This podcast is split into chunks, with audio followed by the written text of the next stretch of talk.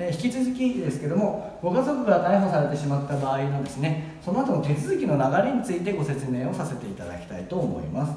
まず逮捕された場合ですね、逮捕から72時間の間にですね、勾留するかどうかっていうのをその検察官が決めなきゃいけないんですね。まあ、権限は裁判官なんですけど、この検察官が勾留を請求するかどうかというのを決めることになります。で、検察官が勾留を請求した場合、原則として裁判官はですね、大体 OK するんですね。なのでその場合、勾留といって、これ名前が変わるだけのイメージではあるんですけども、10日の勾留が認められるということになっています。で、さらに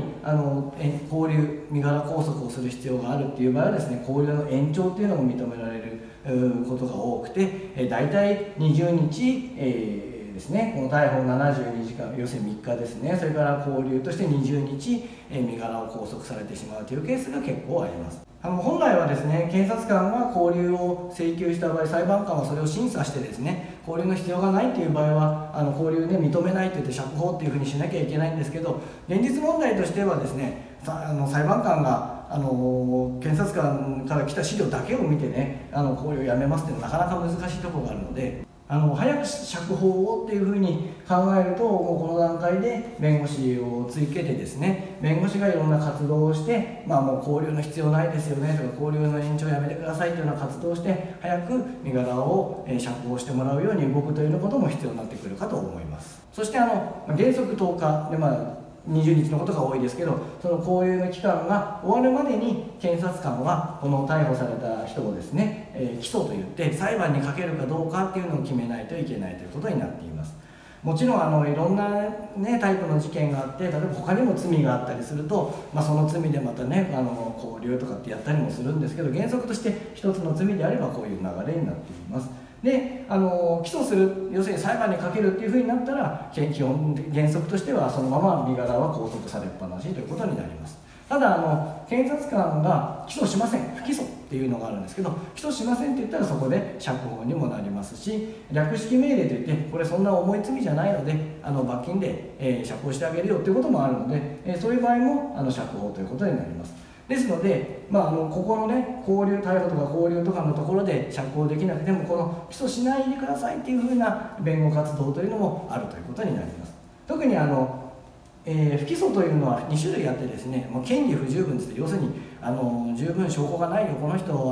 犯人じゃないですよっていうようなパターンと、もう一つは、この人は確かにね、悪いことしたんだけれども、いろんな事情があって、今回だけはお目に見てあげますよという起訴猶予っていうのもあって、多くの事件で弁護士がこの起訴猶予っていうのを、検察官と交渉して獲得するっていうことが、目標というふうになります。それから起訴されてしまうと、先ほど申し上げた通り、基本的には身柄の拘束がずっと続いてしまうんですね。そこでよくテレビとかでも出てきますけど、保釈という制度がありまして、保釈保証金というのをですね、裁判所に預けて、で逃げたらそれ没収されてしまうんですけど、この人はね、逃げません、それからこの人はね、その証拠を隠滅するような行為もしませんよといったことを説明して、裁判官がそうですね、分かりましたということで保釈する制度というのがあります。これもですね、法律上は結構保釈原則ってなってるんですけど、実際の実務上はですね、裁判官が非常になんか厳しくチェックして保釈を許すかどうか決めているというところが現実になっていますので、弁護士もですね、もし起訴されちゃったとしても、この保釈に向けていろんな活動をすることが多いかと思います。で保釈保証金っていうのは別に裁判所にあげちゃうもんじゃなくて、別にちゃんと逃げないで後で裁判出ればですね、返してもらえるというものになっております。それから